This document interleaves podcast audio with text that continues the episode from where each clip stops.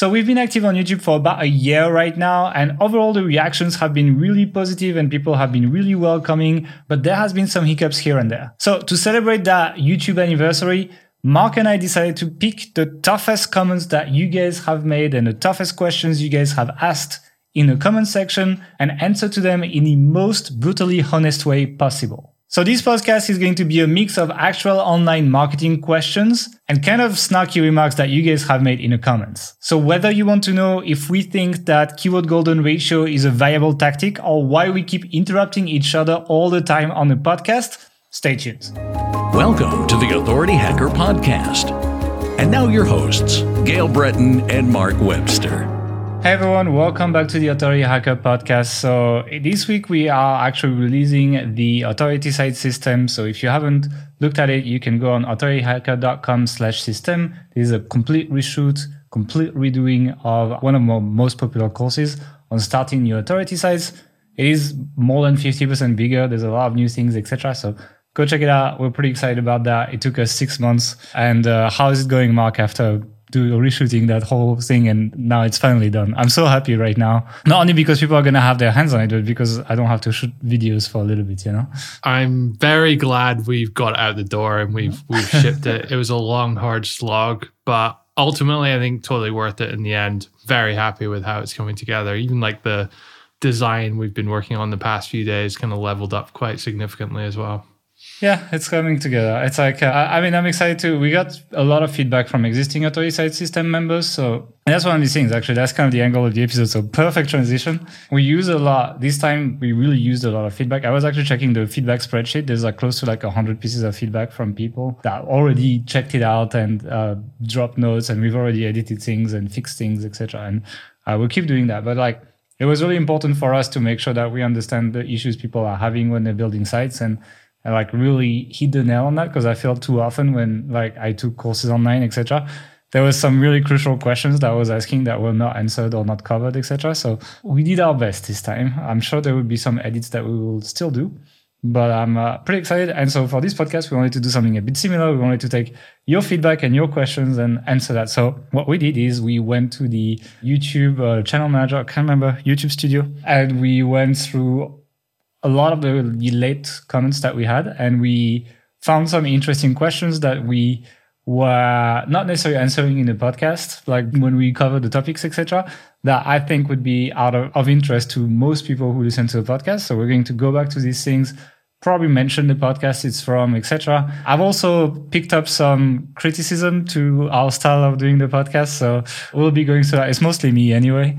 Uh, but you know, I'm the guy that people love to hate, you know? So let's see how that goes. But I think because it's an Authority Hacker podcast, we're going to start with value stuff and we're going to start with a proper question and we'll, we'll go to the, more the fun stuff. And the first fun, the first question, and I'm going directed to you because it's more of your stuff, is about HARO for new sites. And it's I think it's on the last podcast we released. By the way, before we jump on this, thank you everyone for the support for the Christmas gift stuff. Obviously, like a lot of people agreed with me on not buying bullshit Christmas gifts. So good job. That's how we're saving the planet. Did you, you get know? any gifts for Christmas, Vidal? No. You didn't get a single gift. No, and I'm glad. It's like it's fine. It's great. Uh, I tell people not to buy me anything. Are you are you and, trying and to convince I, me or yourself that yeah, it's fine, it's great? No, yeah. I, I, I love it because it's like I tell people not to buy me gifts, and usually I make weird faces when I don't like the gift they buy me anyway. You know, because like sometimes I like go back to France and people buy me a gift anyway, even though I tell them I don't want it.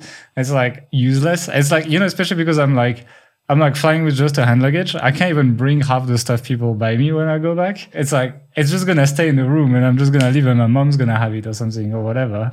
And it's like, I don't hide my disappointment. So people tend to avoid buying me gifts now. so let's go back to the podcast. Let's go back to the questions people are asking. And the first one was for new sites for HARO. It was from Kudi, and that was on the your first 100 links our exact strategy. We'll put the card here so you guys can check it out. I guess I was told that I need to point on that direction, by the way. So let me do this. Yeah, the question was. I have a question. How come you can use HARO for new sites link building if they're looking for the most established experts on the topic only? So I can answer this one. They're not actually just looking for extreme topic experts. They're looking for anyone with any kind of experience or story or anecdote to share around a, a topic. So you could just be a, a consumer who enjoys, I don't know, paintball guns or whatever it is, or some there's a lot of like personal finance related questions. They're looking for people who have actually been in situation X. And that doesn't mean you're like a financial analyst or an accountant or whatever. It means you're just a regular person that happens to have had some kind of experience. So when they say, when people say the HARO is all about finding topic experts. It's not really so much about topic experts as it is just people with some experience in, in that area. And there's a lot of areas, a lot of general areas, especially around business and technology and personal finance that really anyone can contribute to. We've had a lot of success last year in 2020 talking about working from home and answering those kind of queries. We're not HR experts. We're just a company where we all work from home. We have some experience and it. It doesn't make us like kind of experts, but the the odd anecdote you can share here or there is really useful when content creators are, are creating content with with HARO. Remember, they're not looking just for someone for an expert to source the facts. The journalist, the writer can can source those facts themselves anyway, just by googling and finding it out.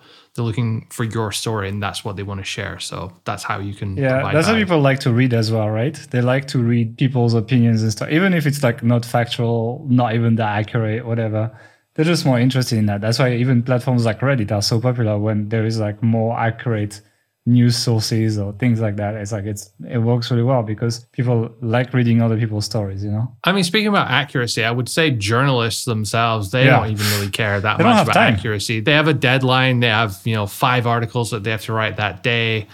And they're getting judged by how many likes or shares or views or whatever they, they get and whether they get the stuff done in time. So that's all their motivation really is. Of course, they don't want to like blatantly lie, but if they're talking about someone's experience or, or story, then they don't really have to worry about that. Whereas if they're trying to evaluate truth and what works and what doesn't in something, then they have to think a little bit harder about it. And that's that takes more time, it's more difficult. So yeah. So like don't worry, you don't have to be a big expert. Already just having a website about the topic tends to put you ahead of most people, to be honest. So it's like yeah, that's usually enough. Okay, actually, a comment that was on the same podcast that this one was one of these uh, crazy ones. There's literally like a whole thread going on of people debating about this, which the comment just say is from CBR and says, "Can you please, in caps, stop, stop interrupting, interrupting. each other. well, yeah, and it's like, and then like people are literally arguing of whether they like it or not, and just like making a big debate about that. So, what's your answer? So the answer to the no, question. I wanted to say no. no. Okay, sorry. The answer to the question is no. We can't stop interrupting each other. This is actually how Gael and I interact with and have done for the past eleven or so years it's not done out of any kind of malice, like, oh my God, shut up, I want to get a word in kind of thing.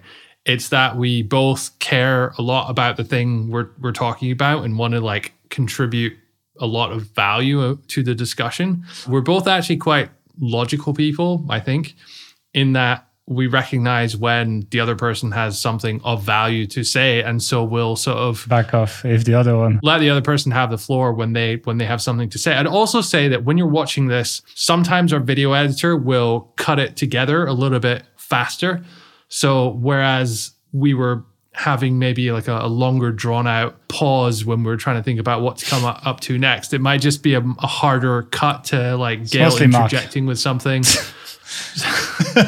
so so that that may appear to be more interruption than is that actually the fact but we don't really want to change this too much because as I said, this is how we actually interact. And I think this this podcast should reflect that and it shouldn't be a scripted perfect version. Where I think they perhaps do have a point is sometimes in Gael's interviews with other people. That's coming maybe after. Don't know him as well. We're going to talk they, about that. okay, we'll get onto that later, but that's that's part two of this issue. Yeah, we, we literally highlighted like all the stuff people rise as well. Yeah, it's like the thing is like for me, the framework of this podcast, and I've always said I've said it for like several years, is uh you are at the bar after a conference, SEO conference, whatever, you're talking to someone, but you've had two to three beers. That's in my opinion. that's kind of like the point where people actually open up and like talk about the stuff they would never mention in the actual corridors of the conference and like you actually pick up juicy information, but they're not too drunk so that it actually gets completely off topic and useless, you know? So it's like, for me, that was, for example, when I did the podcast with Noah Kagan, which is a long time ago, I literally briefed him for five minutes on that. And I was like, that's how you have to be. It was, it's not very hard with Noah, but it's like, I, I tell people it's like that. And, and if you're in a bar with your friends, come on, you interrupt each other all the time and people are like shouting over you and shit like that. And it's like, obviously it's working. People are listening and commenting and liking and everything. So people like this format as well. Uh, I can understand it can be frustrating if you are listening to something that uh, like Mark was about to say and I just go and cut it or whatever. But uh, well, that's the price to pay. um, Leave a comment on the video saying so, and we'll maybe answer the, the question or get back into it in one of these episodes. So. Yeah, exactly. Okay, let's jump on to the next proper question. So the question was asked by Chris Pham, who asked, is it better to apply for affiliate programs before or after you create content? Might you spend hundreds of hours creating content only to get rejected by the very advertisers which you intend to promote? Isn't program rejection something to be concerned about when you're starting a first site? Yes. So you you do have to be concerned about it, though I wouldn't worry too much. In the authority site system, in the new version of TAS, we teach people to create a kind of initial V1 of your site where you have just the basic 10 or so info articles that fill out your site, look look valuable. Looks on the homepage. Uh, there's like yeah, look like you've created a, a, a decent site. And it's not just a thin affiliate site with like no value add content and whatever on there. So if you do that, and then at that point when you have say 10, it doesn't have to be that exactly, but say 10 articles on your on your site the homepage is full, the navigation menu's working, all the breadcrumbs are there, it's, it's all structured nicely. Then you apply to affiliate programs, you have a much higher chance of getting accepted at that point than if you apply with a blank site because you almost certainly get rejected. Some people will wait a lot longer till you have like 50 articles live or something. I don't think that's necessary. And indeed, every time when we've tried to apply for an affiliate program with just a bare bones site up there, then we've been able to get in. That doesn't mean we always got accepted first time around because affiliate program managers they're often not that great in telling whether your site's good or, or not often the, the forms that you have to fill in to apply for an affiliate program don't allow you to give enough information to communicate what you're doing or how good your site is so you have to kind of go around that. And if you get rejected or if you don't hear back from them, then you need to get in touch with them, reach out to them, share what you're doing, what you've done in the past. If you have any kind of pedigree in the industry, share what your vision is, what you've done so far, what keyword research you've done, maybe what uh, types of topics you're planning, how big you're trying to make your site, you know, how much time you're spending on it, how much you're putting into that. And anyone who does that and is able to get in touch with the, the right person in the affiliate program, is almost certainly going to get approved because that shows you're, you know, enthusiastic about about promoting them. So yeah, that's the approach. Be human, you know. Like it's fine. It's like it happened many times that we got rejected the first time, and then eventually we turned around and, and got in as well. So we actually got funny story. So back in I think it was 2012, 13, we got rejected from Amazon actually. When they looked at our site, they were, oh no, it's not not good enough. And it was a pretty good site that we we had on there at the time. Uh, I mean, at least for 2013 standards. And uh, I actually ended up finding a phone number for Amazon. I called them up, and the guy on the phone was like, you could tell initially, he was like, oh, yeah, you know, you say your site's good enough, but is it really? And he was about to go and look. And then when he brought it up, he was like, oh, actually, yeah, this is really good. I have no idea why they just did that. This didn't make the cut, and he was able to reverse it. So, worst case, call them up. Yeah, it's true. People don't use the phone enough. I think even for like, especially for individual affiliate programs, you know, for smaller companies, it's not so hard to reach the people internally and so on. And I think you have a good chance of uh, actually reversing a decision by just calling them up because people never do that. Like it's easy to reject a contact form. It's harder to reject someone you have on the phone. So yeah, especially if you have like a bit of a backup story. I think if I was really interested in doing in doing that and calling them up, I would actually buy their product just before I do that, so that you're also in like the customer list, etc. And then it's like I would say you have a pretty good chance of doing quite well there. So yeah, it is a legitimate risk. I wouldn't build like a 200 pages if you're not in the FA program, but like build a base site, then maybe build, one or two sites that could be used to promote their program. The good thing for this kind of stuff is like you could be creating a roundup preview, for example. So like, I don't know, you want to promote paintball guns. Let's go back to that example. You want to promote that one company, but like you don't want to risk the, the, you don't want to risk like writing a single review because if you write it and you can promote them, then you're fucked. But if you say, the best paintball guns of 2020, for example, are like the, the 10 best new models or something. And then you include them in the list along with like nine others. And then you could just swap them out if you don't get in. That gives you an opportunity to create content that can get traffic. And at the same time, even if you don't, like you can show them that and then they see how they would fit in. And at the same time, if they don't let you in for whatever reason, you can just swap them out for something else a little bit later and just keep your article and not waste your content. So I would say that would be a good way to deal with that, for example. You just need to understand for each case. Like it's not something you can do every time for every affiliate program. Anything else on this question? No. All right, let's take the next one, which I like a lot, which is from Dimitri Soteski. I don't want to. Savetsky. Yeah, it's hard to Sovetsky. Sorry, it's hard to say the names properly. I mean, obviously nobody can say my name, so you know I'm forgiven. But uh, the question was, why do site owners sell sites if it's making them good money? Makes no sense. obviously YouTube comments, right? it's like no offense makes no sense. It's just like the typical way you no, end it. I understand why someone would have that position, would perhaps suggest that because you know, you have a site that's making $2,000 a month at a 40x multiple and it's worth 80, 80K, right? So why would you sell it for 80K when you can keep making two and a half grand a month indefinitely, right? Uh-huh. Makes no sense. Which is well, the reason why we a, didn't sell Health Ambition, right? From an asset perspective, you're looking at this versus, oh, you know, investing in a stock or real estate or whatever.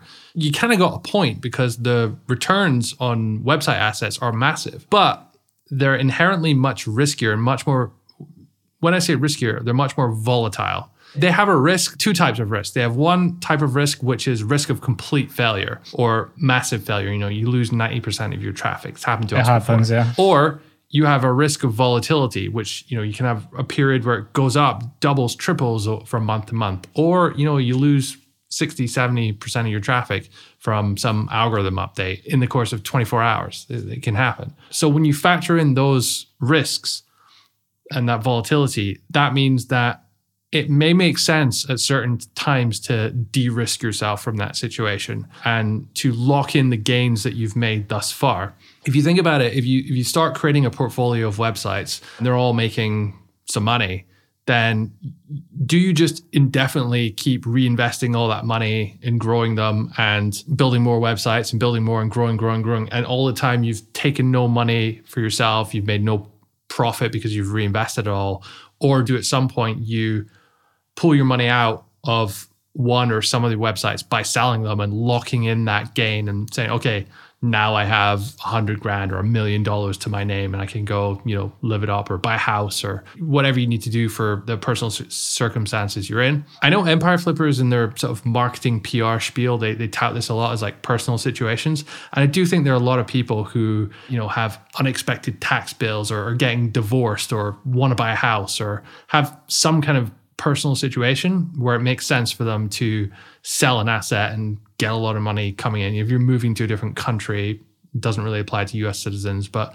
with different tax brackets and rules, then it may make sense. So that's something to, to think about as well. Uh, and finally, I would say just if you want to do something bigger and better, maybe it's your first site and you've gotten to the top of your niche, you've gotten as far as it can go without crazy amount of extra effort, then it may make sense just to sell up and go into a much more competitive niche and you know hit that with a di- different sort of uh, approach.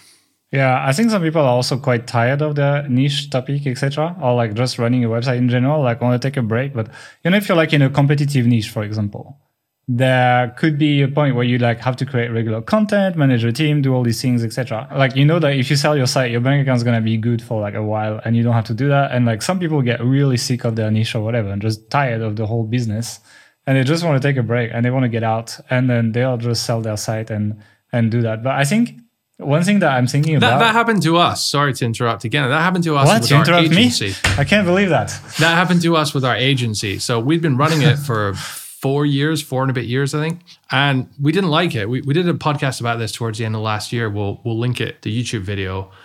Uh, so you can go check that out if you're if you're interested in how, how we sold our agency. Ah, I did it that way. It's the right way. So essentially, we hated what we were doing at the time. It was making kind of okay some money, okay money. So why would we sell it, right? Well, we sold it so we could start from scratch and get into authority sites and start doing doing those. And I think that's worked out pretty well. It was a good decision in hindsight. Yeah, exactly. Uh, so this phenomena can be replicated across different industries. You know one thing? Like if someone was asking me about that now, I would, uh, especially in this niche, I would, uh, I would talk about like the current Bitcoin situation, for example. Where it's like super high, but it's like, do you keep riding? Like you know it's gonna move, right, up or down, regardless.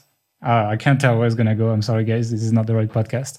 But uh, what I what we probably can tell is probably not gonna stay flat from now on, and people are not gonna have their gains forever. And so they need to make that decision as well of like they can either de-risk and like sell some if they bought it really low before they made a large profit, or they can just double down and, and take that risk. And that's essentially the same decision when you do a website when you build a website and you know algo updates are quite like creating the volatility that you would see in these kind of markets as well. Obviously, not on the same level, but still, and it's like it's the same thing. It's like it's a it's a debate that people are having in the financial markets all the time. Like, do you actually take some money out? Do you not take some money out? Do you keep like do you keep your initial investment but take the, what you made in profit? Do you etc. It's the same thing, and quite often it makes sense to sell. The risks are like the returns are high on website, but the risks are also pretty high too. Like a big core algo update can fuck you up. And sometimes it can take pretty much all the resources you have to have a chance at coming back. That's the reason why, for example, I decided not to fix Health Ambition. I was like, it's not worth it. It's just too much work, etc. And uh, honestly, looking at the people who tried that were, that went down with us, I have no regrets. We saved a lot of money not doing that. So that's why that's why you sell, and that's why we should have sold uh, a little bit before that. Okay, let's talk about another another fun comment. That is from Mike K. That commented on the interview I did with Kyle Roof, and he said, "Valuable stuff as usual. I can agree, however." About letting guests speak. He says that be- speak more. Sorry. He says that because some other people said I. Some guy commented invites an expert talks more than half the time or something like that. and so this guy was like the nice one. And then he gives a timestamp at uh, 26, minutes, 26 minutes 45 seconds. I was interested in what Kyle Roof was going to say, but Gael kind of bulldozed over him and then moved on to the next topic without letting him finish his thoughts. Don't take this as a negative comment. It's not meant to be one, but rather as a comment about something that I think could be improved for viewers' listener experience. Uh, so you can go and check that out on the thing. Actually, for that one interview, what happened is that was the second time we shot it because we had big technical issues the first time. And my camera was shutting down literally every five minutes because it was overheating. And so we had to rush this thing so we can actually finish it so that Kyle can go to the next thing he had to do. And we shot for more than two hours, even though the final interview is like an hour or something. So there is a degree of like me being used to interrupt Mark when we talk and kind of like doing the same with guests. And honestly, I think it's the format of the podcast. I wouldn't change that completely. But for that one interview, there was actually, we were both quite annoyed, to be honest. It was quite difficult. And it was the second time we did that. So all the stories we told, etc., we all knew them as well because we had done that same podcast the day before. So that was a pretty tough one. But I also think that interviews should not just be about the guests. There's millions, like the, Kyle, he's done how many podcasts? He's done all of them. And it's always the same questions and it's always the same answers, etc.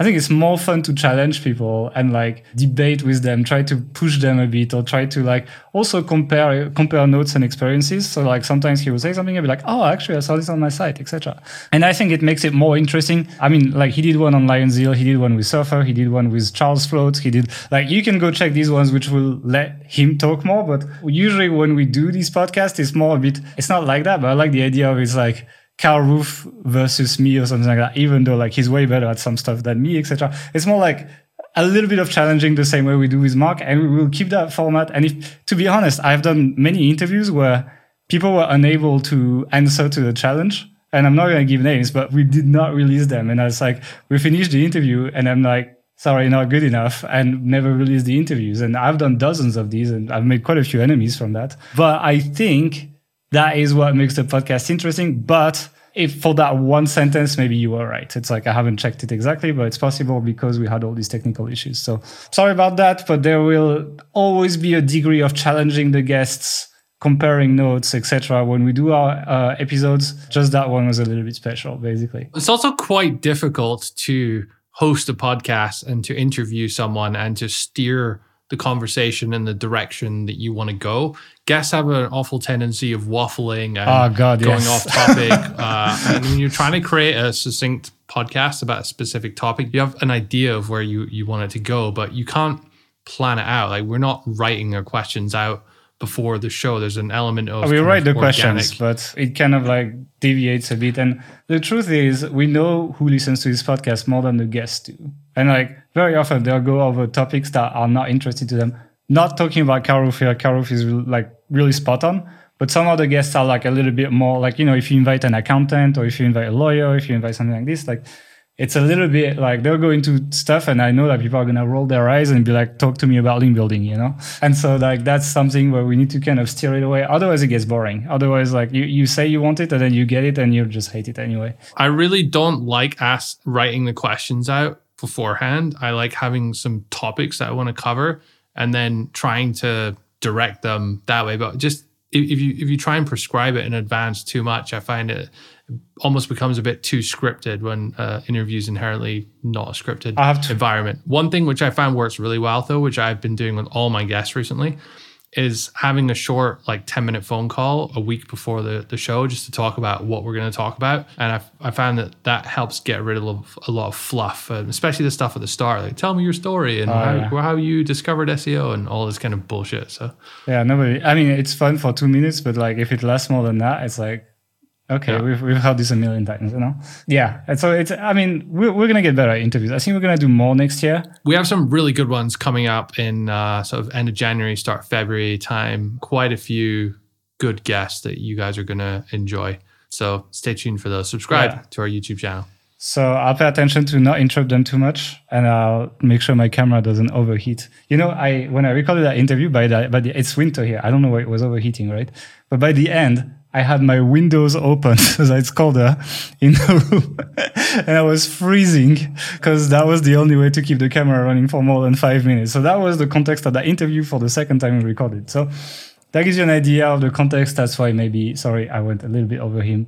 I'm sorry, Kyle. He knows I love him anyway, so it's fine. Anyway, let's jump on to the next proper question. We're gonna pick up like tough YouTube comments on us, or mostly on me. But the next question is a real question from AJ Verma who asks regarding updating old content, is it necessary to update the post date as well? And then there was another comment that I picked up on the same topic that just asked how often do you update content? And that was on my reviving dead content video. That was not a podcast, that was a video. You can check it out. We'll put the, the card here. So the question updating the is it update is it important to update the post date as well? Yes, it's probably equally important, if not more important, than actually updating the content. And you're gonna laugh. I'm gonna make a YouTube video about this next year because it makes me laugh so much. I've done it so many times where I go back to a post and I add like a single uh, full stop in the page. And I just change the date and my rankings bump up from like number seven to number three or something like this. And like I do nothing else and it works. So like updating the date, provided your theme pro- gives the metadata to Google, which pretty much 99% of themes do, is extremely important, works really well, and very often you don't even need to actually update the content, just the date will actually bump up your rankings. Don't ask me why it works, magic of Google, you know? And then the next question is how often do you update your content? And we don't really put a timer on this. The way we do that is we monitor the rankings of a given page and uh, organic traffic, right? So the way it works is your content's gonna usually kind of like bump up as you update it and then slowly fade off, right? It's going to slowly go down as time passes and it gets, you know, it, there's better versions available on the competitors' websites and so on. And Google will slowly demote you. And usually uh, at some point it just falls off a cliff, you know? It's just like, it goes like minus 40% traffic in two months or something like this. And that's when we decide to update our content. So we monitor our analytics, we monitor our rankings, and then based on that, when there when there is a big fall off in traffic, or let's say in the last three months it went down quite a bit, but regularly, then we trigger a rewrite or a revamp. We just basically Google the keyword again. We check all the sections that we, the competitors that are ranking today have that we may not have. We check the sections that we have that these guys don't have. Kind of like refresh everything, redo all of that, check the word count, etc. Because what it does when you do that as well is it kind of like re-updates your content for the current version of Google. So let's say there was a big core update not long ago. I don't know what changed, but maybe like three months later, I will notice that maybe the average word count of the pages that rank is less, is a thousand words less than it used to be before. Well, then maybe I will adjust our content to be a little bit less or, or more if it's more, etc. So there's no time but rather an indicator of how much Google loves your page and it will fall off a cliff at some point and that's when you update. So that's basically the answer. Let's do the next one. Do you have anything else? Nope. All right. So the next one is uh, from Mike H. It's a fun one as well. It's not a question, which says it was in my interview with uh, Matt from uh, Money Labs. And he commented, I'm sorry, but you are really hard to understand. Interesting videos, but they are difficult to get through. So I guess Matt doesn't speak very well. That's my only, uh, he needs to work on his speech. And that's why, that's why he's struggling basically was it's okay. It's like it's not because he has speech problems that we should invite him, right? So I don't know. That's not very nice, basically. I think he was talking about your French accent. Uh yeah, I don't know. It's like what can I say about that? People, there's been quite a few of these comments actually.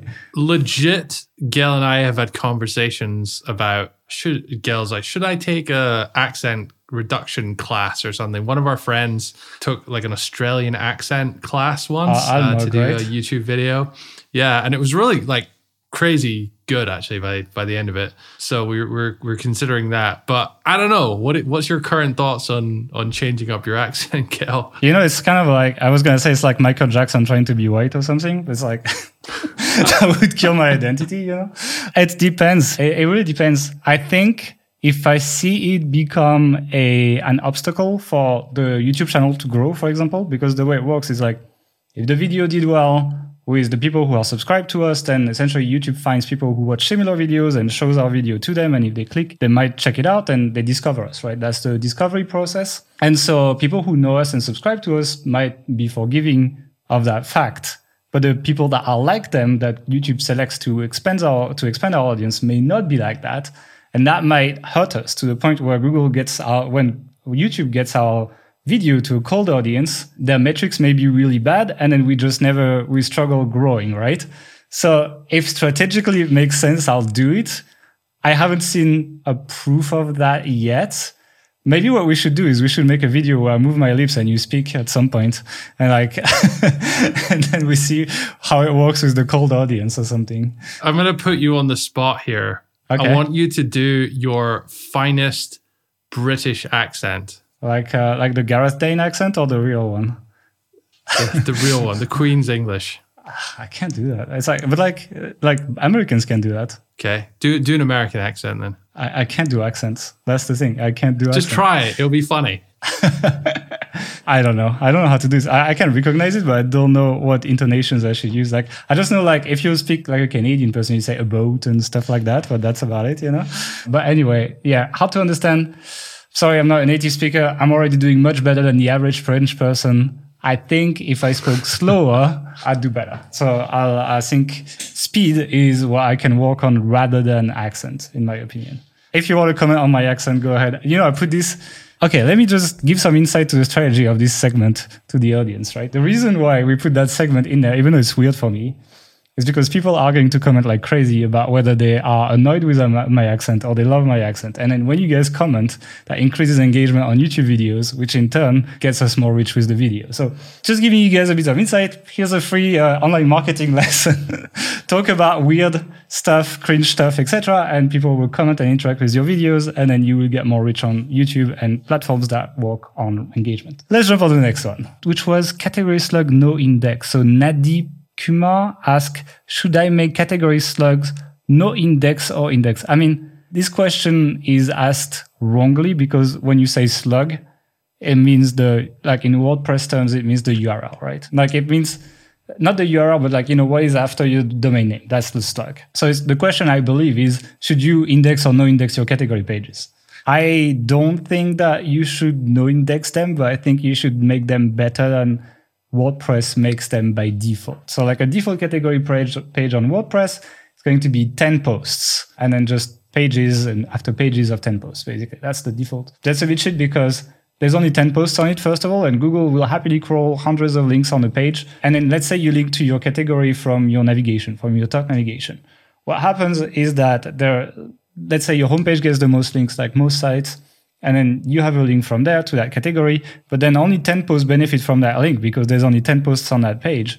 Whereas if you even just revamped it to have 100 posts, 100 posts would benefit from that. And like the link just would be more equally distributed on your site from a point of view of like site architecture, etc. So the default WordPress categories are shit. I tend to prefer building hub pages. So if you go on, for example, authorityhacker.com slash affiliate marketing, you will see what we do with category pages. And you can overtake them with Elementor. And that's what we do usually.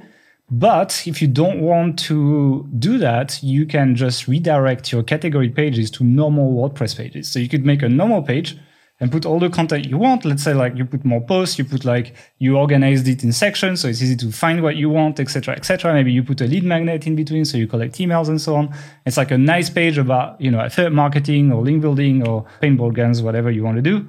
And you can take a plugin on WordPress, like redirection, for example, or you usually have it in SEO plugins now. So if you use like Rank Math, for example, there is a redirection, you know, section in there. And you can just take the URL of your category page and then just put the URL of your custom page that you built to be your category page and 301 redirect that. And then what's going to happen is every time there will be a category link, it's going to be redirected. And since Google announced that they don't drop PageRank through 301 redirects, you don't lose any value by doing that 301 redirect like you may have been doing in the past. So that's my recommendation. Don't no index them, but make at least custom pages to replace them because WordPress by default is pretty shit for category pages, but hub pages are really useful to distribute link equity. Anything to add to this? Nope. Was it hard to understand? Kind of. Tell us if it was hard to understand. okay, geeking out. So why don't you read the comment if I'm hard to understand? Like why why am I reading them? This is uh, because you're the host and you have the commentary. Why am I why am I the says- host? someone says just because you always do the intros. So someone says like in the the commentator like when you're talking about sports, like this is what's happening, and then another person comes and gives the insightful commentary and Uh-huh. So you want to be the as expert. to why it happened. So you get the HARO link. I see. Okay. So this next question then is from Daniel Donchev. See, it's Dan- not that easy. Daniel Donchev. And he says, You guys are living the dream, geeking out on this kind of level, and then goes on to like give us some praise about our, our course and stuff. But and this is not really a question. And the reason I included this in, in the list, even though it's it's a comment more than a question, is because it was kind of cool. Like we spent the whole day creating this podcast with like seven examples of affiliate sites and what they were doing and just The going into it and People can check it out. trying to figure out what they were what they're doing, how they got to where they are. Some of them had really low DR. Some of them had loads of links, or they were really really successful link building campaigns, and it was just cool. Like it was fun to spend all day geeking out and, and doing that stuff. I think there's a, a kind of notion in online marketing that people get in this just to make money. And that's certainly like a driving force. Like everyone who's doing this, or almost everyone, wants to make some money. But it's not like you're making money at the expense of everything else. Like you can still do it while having having fun, having like some kind of moral kind of like approach to what you're doing and what you're teaching. You don't have to like I, I get the sense that there's there's kind of a group of marketers who just want to make money and they will, you know, cut off their own mother's head to do it. And I just I think this guy was kind of appreciating the fact that we were like not in in that camp. That's that's all.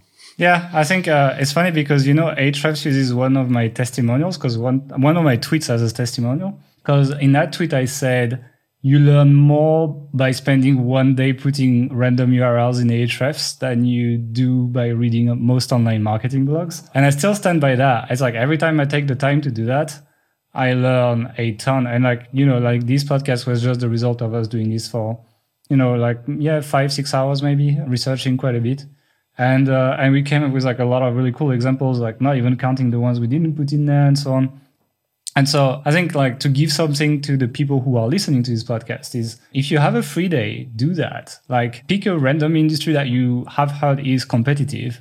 Credit cards, you know, hosting, not paintball guns, whichever, and lettuce. That's the one. That's the really challenging niche. And uh, you can throw like just Google a, a few keywords and then just start finding some sites and throw them in Ahrefs, look at their competitors, look at the biggest sites, etc., and start digging into their link profile, find the top linked page, for example, and look at the links into that. And you're going to learn a lot for your own sites. Like every time I do that, I learn a ton. And it's like, it's fun to watch our podcast, but I think you would also learn a lot by doing this kind of stuff. And the thing is like a lot of people also in the comments, no, a few people were like, oh, like uh, Ahrefs is really expensive. I can't afford it, etc. Which, okay, $99 a month is, is quite expensive. You could do that with a tool like Ubersuggest, for example, which is much cheaper. Ahrefs has a $7 trial that you can sign up for and then do that.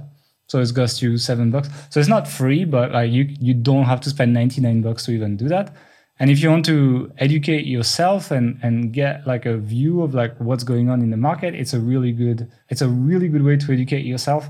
And I do encourage people to do that more than reading a lot of uh, blogs, sometimes including ours. Like you know, I don't want to place us above everyone else, etc. But yeah, it's you should do that check that podcast out and do something similar, pick a niche and, and go and dig. You will learn a lot, a lot.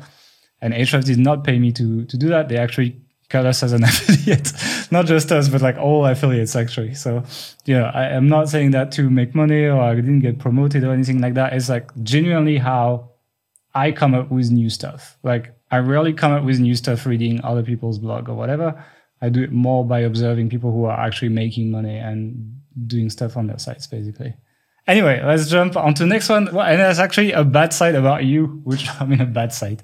It was a cringe flex of your Ahrefs mug, which uh, Farhan Sheikh Ahmed said LMAO, so losing myself.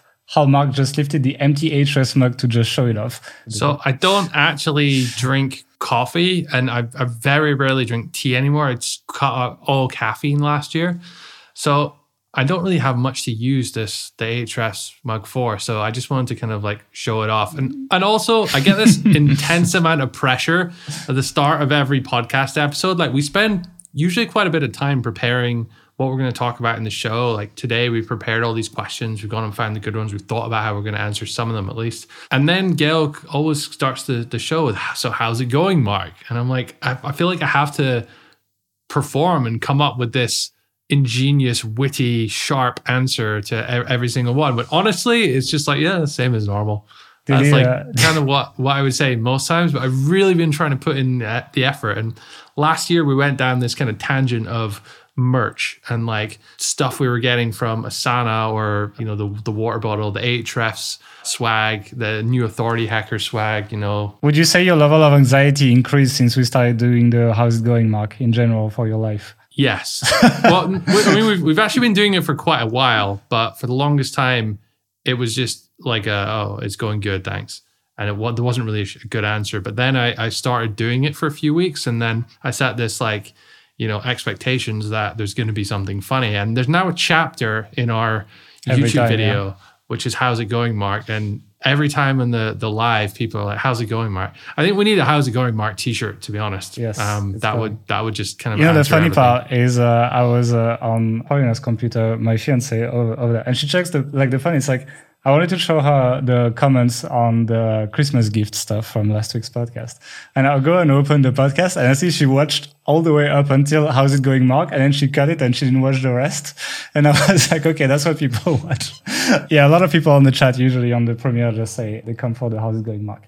Okay, let's jump into a real question. Let's jump back into value. You guys want to also hear that. It's good. We'll chapter it so you'll be able to skip. But we have a question from Bassi who says, I'd suggest speaking on how to vet sites for guest post opportunities, considering this is one of the main tactics for link building. I've been searching for guest post sites this week and I am noticing a lot of sites with Write for Us or guest post pages are just PBNs and have repurposed as blogs to seek guest posts. By the way, how is my understandability of, uh, of this thing? I'm, I'm making a lot of efforts. Now I'm, I'm quite self conscious, you know? Understandability. I don't think that's a word. But that aside from that, that was a very understandable. That was the joke, but okay. Okay, that's yours. Okay, so the question is basically how do I tell whether a site is legit or not, whether I actually want a link from it or not, or, or it's just a, a PBN. And there's a few things you can check, a few metrics you can check if you want to make this into kind of an SOP or a, a process. The first is the amount of traffic that that site gets. So you can use a tool like Ahrefs, which est- estimates, not always perfectly accurate, but it'll estimate the amount of traffic that the site's getting. Uh, you'll see if it's getting, you know, a thousand visitors a month, a hundred visitors a month, or a hundred thousand visitors a month, and it may be off by by a bit, but you'll roughly get where it's at. If a site has no traffic or it's lost all its traffic, uh, and it's kind of on its way to zero, then you may want to consider not getting a, a post from there, a guest post or a link from there. Not always the case. Sometimes it might be a new site or just in a very, very small niche where there's not that much of a sort of ceiling or kind of micro niche site. But traffic would be the first thing I would look at. Second, I would look at DR, which is domain rating, which measures the amount of and, and relative strength of links pointing to a, a specific site. Generally, a site which has good links, more links, is more trusted. It's one of the way Google evaluates whether to trust your site or not. It's arguably the biggest part of its ranking algorithm. So if it's good enough for Google, then it should be good enough for you. Just to be clear, Google's not using the Ahrefs DR formula. The DR formula from Ahrefs is an approximation of what Ahrefs thinks Google uses to, to calculate that, or very roughly speaking, at least. So you can look at that. Higher DR is better. There have been cases in 2020 where sites were manipulating their own DR in order to appear as if they're more authoritative and sell guest post links and various other other other things. In December, Ahrefs were took some action to kind of combat that, though I'm not sure uh, they've totally wiped it out. So you, you, can kind of trust it a little bit more now. Uh, whereas uh, earlier last year, it was it was maybe uh, open to more manipulation. So I'd look at traffic, I'd look at DR. Uh, then you want to see is the site active? Have they? When was the last time they posted? Most sites will show the date, at least the last published date, if not the original post date, from their their blog post. So you'll be able to see it, have they posted anything in the last few years or is it just a kind of like dead site you obviously want to be getting links from sites which are more active then you want to be looking at their editorial standards. So, what kind of content are they producing on their site? I really like looking at the last couple of posts and just looking at their intros. I, think it's really easy to judge content based on the intro and a quick scan through the, the content. If the intro is fluffy and just doesn't make sense, then you can almost write it off straight away because it's, it's arguably the hardest part uh, of the content to, to write that's a that's a good tip for for getting for assessing things quickly. You can also look at whether uh, which other sites are linking to them. So you can use the Ahrefs backlinks report and order it by DR, UR, or whatever metric you want. But you you want to be looking at are there good sites linking to them, and have they been doing that recently, or is it like an from a few years back? If all their links or all their good links are from a while back, then uh, and you can see in Ahrefs when it was uh, first seen, I think as, as they call it. Uh, if they're all like that, then you can maybe say, well, this might be just be a drop domain. You can also look in something like Wayback Machine or archive.org to see whether the site's changed fundamentally. So it might be, you know, again, a drop domain and it's been repurposed. Uh, so you can think of things like that. You can also look at who they're, they're linking out to. I think there's this big thing about this neighborhood effect or bad neighborhood effect. So if the site is linking to a bunch of casino or porn sites, then you probably don't want to link from there as well. So look at the Ahrefs outbound link report to to find that if you don't have time to go through the content and and figure it out. And just look look through recent posts as well and see you can usually see the ones which are pointing to casino or loan sites or whatever. They'll have some title that just doesn't fit in with the rest of the the, the, the content and you can you can usually see them a mile off. So yeah, those are the kind of things I would look for to begin with.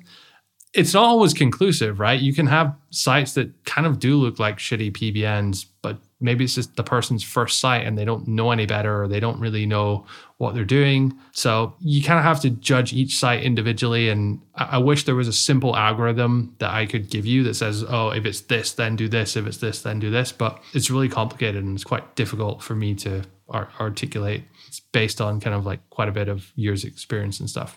Yeah. Also, yeah, look for top link to, top pages by links, and then I look at like spammed pages, tier two links, etc. That's like that's one of the big ones because gray hat people do that. So it's like you quite quickly find it because they will have lots of linking root domains.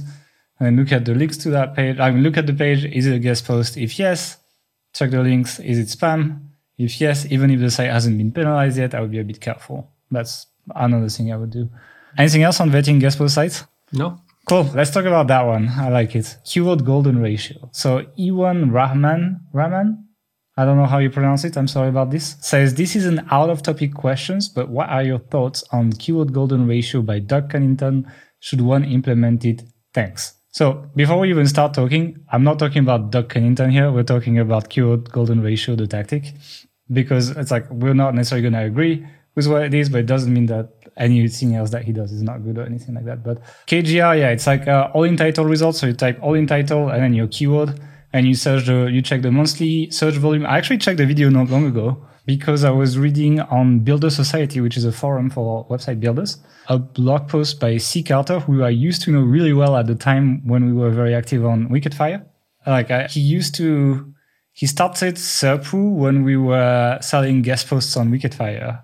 And like we were talking a lot, we had like Skype conversation with like a lot of like big SEOs at the time. And he actually loves it. He loves keyword golden ratio. And he's like, oh, like uh, Google only sends you traffic for the pages that have the search volume based on like basically your search volume, the search volume of the keywords you target should match the total traffic your site already gets or something like that. Like he has this kind of like tier system of like you need to level up to be able to get the bigger keywords. And he says he uses KGR to find keywords and it has worked really well for him basically. Uh, which I was a little bit suspicious. KGR, as I said, is all in title result divided by monthly search volume. And then they aim to have a ratio of less than 0.25. The golden ratio normally is a metric that is used in art actually. It's like the distance between your eye and your nose and stuff like that to draw on painting. So that's why it's called like that. But basically what it does is it gives you really easy keywords. And usually to get that ratio, you need to find really low search volume keywords, right? Like it's hard to find a KGR positive or like green keyword positive noise like it's neg- it's a negative term in 2020 and 2021 it's hard to find a keyword ratio, keyword golden ratio below 0.25 when you have lots of search volume. So you tend to target keywords at like, you know, between 20 and 200 searches per month, maybe something like well, this. Well, the metric actually, or the ratio, it only applies to keywords with volume of under 250 oh, yeah, month. True. So if it's over 250, it's it's not applicable for for KGR. I uh, I mean, I have a fundamental problem with with this whole thing. I understand why one would create a metric or formula like this. I think having a framework provides a lot of value to beginners or people who don't have the time to you know do detailed keyword research the, themselves and want a simple what's the 80 20 you can do for beginners or for starter site keyword research and this is an all right kind of estimation you could probably refine it and and make it a little bit better but in the absence of nothing else, then yeah, it's going to uh, get you some results in the sense that it's going to get you to actually do something versus not post, do something. Yeah.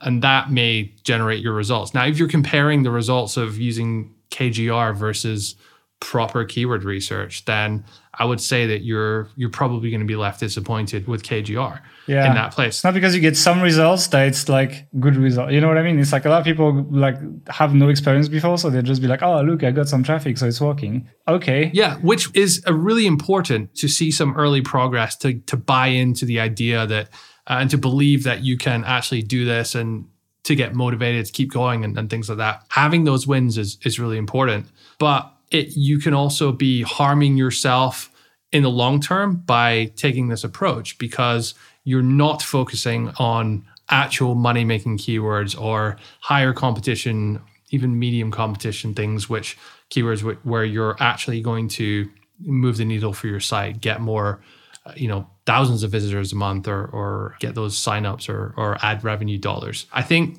with KGR, you're pigeonholing yourself into keywords which have very low volume and very low competition. Which, if you think about it, if no one's searching for it, if hardly anyone's searching for it and hardly anyone's trying to compete for it, that's probably a good signal that they're not worth competing for. Now, that's not always the case. That's not always the case. And you can find some nuggets in there for sure. But would you have found those anyway with just doing proper keyword research? Yeah, it's not just that. I think you know what it capitalizes on. It capitalizes on the fact that many keyword tools massively underreport search volume, and it makes people write for these tiny, tiny keywords. You know, which they would not necessarily go after. So it's like I think it's just that fact. But the massive flow into this is there's no. I mean, all in title is all in title is bullshit competition analysis. You know, that's not KGR. That's it's not the fact that there's this this ratio or this formula. No, it's just that they go for low volume keywords. Like you could just say, actually, guys, just target anything which has low competition. So, for example, in like the problem with this is that like the analyzing competition based on all in title is is complete garbage, in my opinion. Uh, it's like you have no idea how competitive it is. Like there could be only ten results, but if they're all by big sites, it's like you're still you're still quite fucked. And I'm sure you will find these keywords, for example, in a financial niche. Like when you talk about stock tickers, for example, I'm sure like some stock tickers will have like some less popular stock tickers will have low all in title results, but these ones will be from big sites, you know, like they will be the bigger comprehensive sites. And that doesn't mean that you can write about it and you're going to rank for it. Like it's not going to happen. So that's, that's an example of where KGR, I think, for example, would not apply. For in TAS, I'll, I'll tell people like, we tend to give two metrics for people to look at in terms of like analyzing the competition instead of all in title. We tell them to look at the domain rating of the top 10 pages and we'll tell them to find at least three sites below domain rating 35. And then we tell them to look at the traffic the traffic metric that Ahrefs gives you to the page. So that traffic metric is combining all the keywords that page ranks for. And it's it's a bullshit number. Like when it says 200, it doesn't mean the page gets 200 visits, but it's just a number that is an index that you can use first. And we tell people like if it's more than 150 or 200, and we kind of vary this number depending on how monetizable the keyword is, you know? So if there's like, if I can promote a $200 per sale offer, like I don't mind if the page has 50 traffic because it's like it's already good enough because I can make good money with little traffic. But like if I'm just going to be promoting with Amazon, for example, I might be looking for 200 at least, for example. So that's usually the stuff that we're looking at. So we're looking at competition, but also like what happens when I'm there? How do I make money? You know? And and I think it's a better approach than just all in title. The reason why all in title is so appealing is because it's free and people like that and they don't need to pay for a tool, whereas our method requires to use Ahrefs. But it's like I'd rather pay some money to save me a lot of time in not writing the wrong content.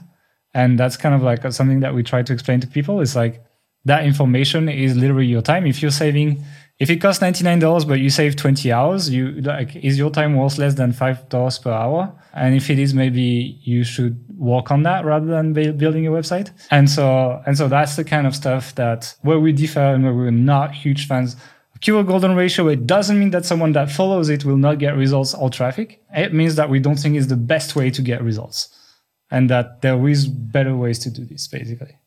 Anything else on KGR? No, just I think it's popular because it's so simple, it's free, and anyone can do it. And I also see a lot of people selling like KGR keyword packs. And I know some, even like bigger people in, in, in SEO, they will buy those and, and create content around that to start growing their, their site. But the reason they do that is because systematizing proper keyword research and finding people that can that can do it at a high level is very challenging. Uh, so it can become somewhat of a bottleneck. So to get the throughput and to start lots of sites, to grow lots of sites faster, it can actually have a place, but that doesn't mean, as you said, it's the optimal way to to do things. Yeah. Okay. Let's jump on to the next one, which is about Cloudflare APO, which I mentioned in one of our news roundup. So JYH said, uh, "Nice talk as usual, gents. Wrote a new Cloudflare service. Would the five dollar per month spend on this mean I can couple it with super cheap hosting options, thinking of Namecheap entry level, and get decent, reliable solution?" Yes, that's exactly what it means because most of your files are served from Cloudflare when you use Cloudflare APO. Therefore, your hosting is less relevant. You know, it's just going to basically the way it works with uh, WordPress is the PHP just renders the page. So, like the server, your hosting is going to do that calculation and putting that page together, grabbing the main content, grabbing the sidebar, grabbing the header, etc. And it's going to render HTML.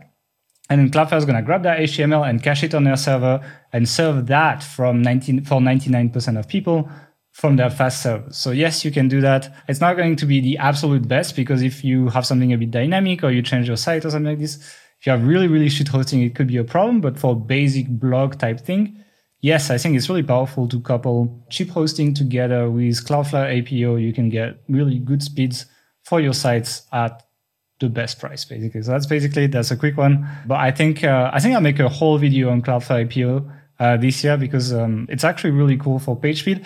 And the, the thing I like the most about Cloudflare APO is there's literally no settings. You just tick it and it just does it, and like it just figures it out for you. it works really well.